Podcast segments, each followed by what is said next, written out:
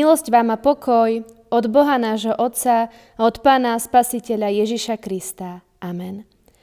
Milí bratia, drahé sestry, slova, nad ktorými by som sa chcela s vami zamyslieť, nachádzame zapísané v liste Židom v 13. kapitole takto. Boh pokoja však, ktorý vzkriesil z mŕtvych pastiera oviec, veľkého krvou väčšnej zmluvy nášho pána Ježiša, nech vás utvrdí v každom dobre, aby ste splnili jeho vôľu a nech spôsobí v nás skrze Ježiša Krista, čo mu je milé. Jemu sláva na veky vekov. Amen. Milí bratia, milé sestry v našom pánovi Ježišovi Kristovi. Keď som rozmýšľala nad akou témou sa budem zamýšľať v dnešnej zvesti, v hlave mi rezonovala myšlienka, ktorá ako si v posledné týždne či mesiace veľmi často sprevádzala moju myseľ. Tá myšlienka sa týka Božej vôle. Aká je Božia vôľa a ako ja viem, že to, čo robím, naozaj chce aj Pán Boh. Asi sa vám už niekedy stalo, že ste si, ako sa ľudovo hovorí, proti niekomu alebo niečomu postavili hlavu. Niekto vám niečo povedal alebo chcel poradiť, no vy ste si jeho slova nezobrali k srdcu a urobili ste, čo ste chceli. Stáli ste si za svojim rozhodnutím, aj keď toto možno nebolo práve najlepšie. Predstavte si, že sedíte v parku na lavičke. Na nedalekom detskom ihrisku sa hrá malé dievčatko. Dievčatko je na ihrisku so svojou mamou. Chvíľku sa hojdá, chvíľu sa hrá na pieskovisku, chvíľu len tak uteká krížom cez ihrisko. Snaží sa vyliezť na tú najvyššiu preliezačku, vôbec si neuvedomujúc, že to môže byť veľmi nebezpečné. Jeho matka ho niekoľkokrát napomenie. Hovorí mu, čo môže robiť a čo nie. Varuje ho, že keď bude rýchlo utekať, môže zakopnúť a spadnúť. Upozorňuje ho, že na tú alebo onú preliesku ešte nedorástlo. Vy sedíte nedaleko na lavičke a celá táto situácia sa vám zdá úsmevná. A zrazu, zrazu počujete plač. Dievčatko presne tak, ako to jeho mama predpokladala, spadne a udrie si kolienko. A čo urobí jeho matka? Namiesto toho, aby ho okríkla so slovami ja som ti to vravela, alebo vedela som, že presne toto sa stane, matka sa skláňa ku svojmu dieťaťu, berie ho do náručia, utešuje jeho plač, hladí ho po hlávke so slovami nepláč, to sa zahojí. Za chvíľku to už bolieť nebude. Alebo si predstavte situáciu, že učiteľka žiakom vysvetlí novú látku. Na konci hodiny ich upozorní, že budúcu hodinu ich bude skúšať. Samozrejme, v triede sú žiaci, ktorí sa nové učivo naučia. A žiaci, ktorí doma ani len neotvoria zošit či knihu. Uvedomujú si, že to nie je správne – no ani to ich neprinúti učiť sa. Potom, keď učiteľka vyvolá niekoho, aby išiel odpovedať, no žiak nie je pripravený, pravdepodobne sa to nezaobide bez zlej známky. No učiteľka dá žiakovi aj možnosť znova sa prihlásiť a zlú známku si opraviť. No a do tretice si pripomeňme príbeh o márnotratnom synovi. Spomínate si, syn odišiel od svojho otca – no predtým ho požiadal, aby mu dal jeho podiel dedictva. Zobral si peniaze a pár týždňov si žil na vysokej nohe. No keď sa peniaze rozkotúľali, zahambený a nešťastný syn sa vrátil domov za otcom. A otec mu odpustil. Prijal ho späť do domu aj do svojho srdca. Ba čo viac, vystrojil mu obrovskú hostinu a chcel, aby sa všetci s ním radovali z návratu jeho syna. Milí bratia, milé sestry, našli ste sa v niektorom z týchto príbehov? Každý z nás už určite urobil chybu, pred ktorou bol varovaný. Každý z nás dennodenne stojí pred pomyselnou kryžovatkou a váha, ktorou cestou sa vybrať. Pýtame sa sami seba, či naša životná cesta je tá správna. Či to, čo konáme a ako sa rozhodneme, je v súlade s tým, čo od nás chce a očakáva Pán Boh. Často si kladieme otázku, ako môžeme spoznať, čo je Božia vôľa.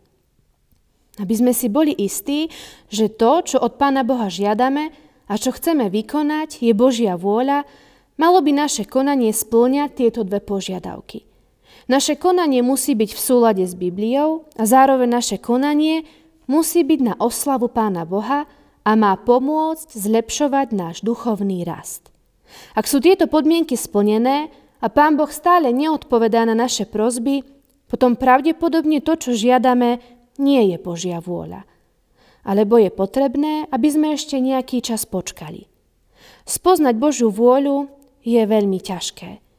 Chceli by sme, aby nám Pán Boh jednoducho nadiktoval, čo máme robiť a ako máme žiť. V liste rímským sa píše, nepripodobňujte sa tomuto svetu, ale premente sa obnovením mysle, aby ste vedeli rozpoznať, čo je vôľa Božia, totiž čo je dobré, milé a dokonalé. Milí bratia, milé sestry, Pán Boh má veľa spoločného s matkou, učiteľkou, ale aj s otcom marnotratného syna – Takisto ako sa skláňa matka ku svojmu dieťaťu, keď sa udrie, aby ho utíšila, tak isto sa skláňa Pán Boh ku nám. V Biblii nachádzame množstvo citátov, ktoré nám hovoria, čo máme a čo nemáme robiť. A my napriek tomu, že ich čítame, napriek tomu, že ich poznáme, správame sa ako malé deti. Ako by sme si neuvedomovali, aké následky môže mať naše konanie. Takisto, ako učiteľka v škole, aj Pán Boh akceptuje naše zaváhania. Boh nám odpúšťa a vždy nám ponúka novú šancu. Ak si my sami uvedomíme, že sme hriešni, že robíme chyby a hrešíme, a ak to budeme aj úprimne ľutovať, máme vždy novú šancu začať od znova. Boh zo svojej milosti a lásky nám odpustí. A tak ako márnotratný syn získal opäť srdce svojho otca, tak aj nás Boh vždy na novo príjme. Vždy, keď zaváhame, vždy, keď odbočíme z cesty. Božia milosť a láska je nekonečná. Boh je stále s nami, je stále v našich životoch. Stále v nich koná, stále je na blízku pripravený podať nám ruku, zachrániť nás.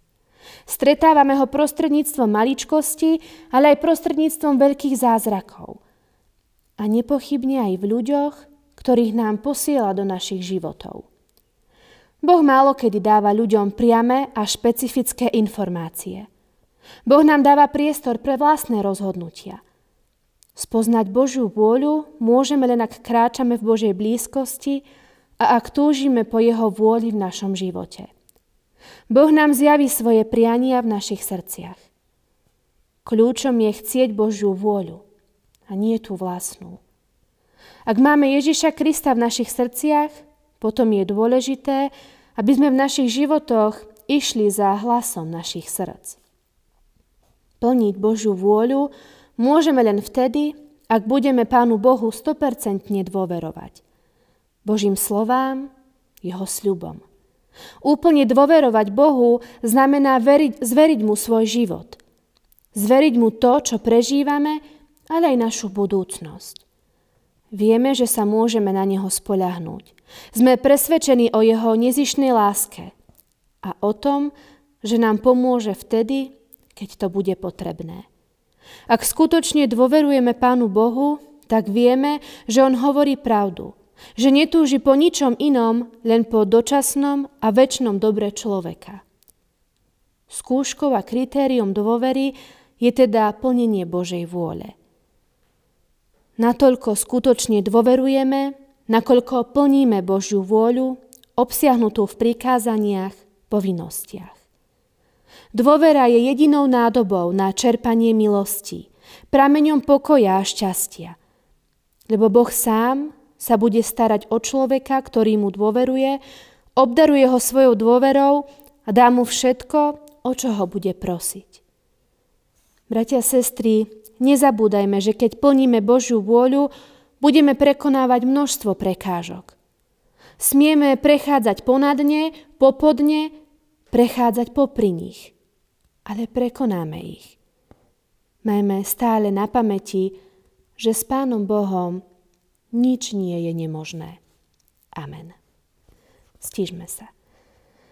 Nebeský oče, ďakujem Ti za dnešný deň, za spoločenstvo s Tebou. Ďakujem ti, Pane, za to, že ty vedieš naše životy. Že nedovolíš, aby sme sa od teba odklonili.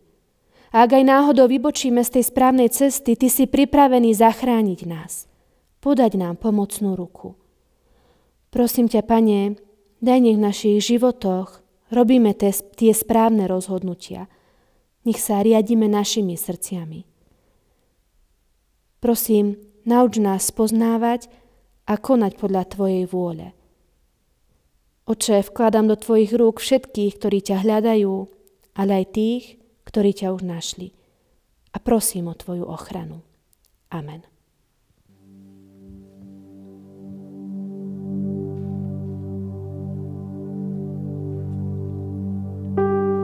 Ty si pán, veľké veci robíš nám, nikto nie je ako Ty.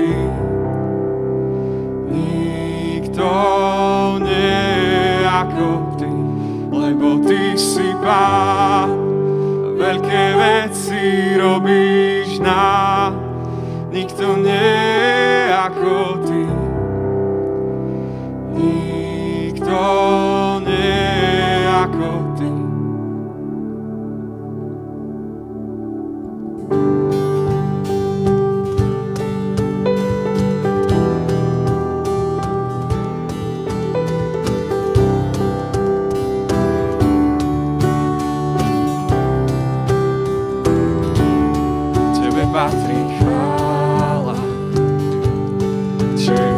Sláva.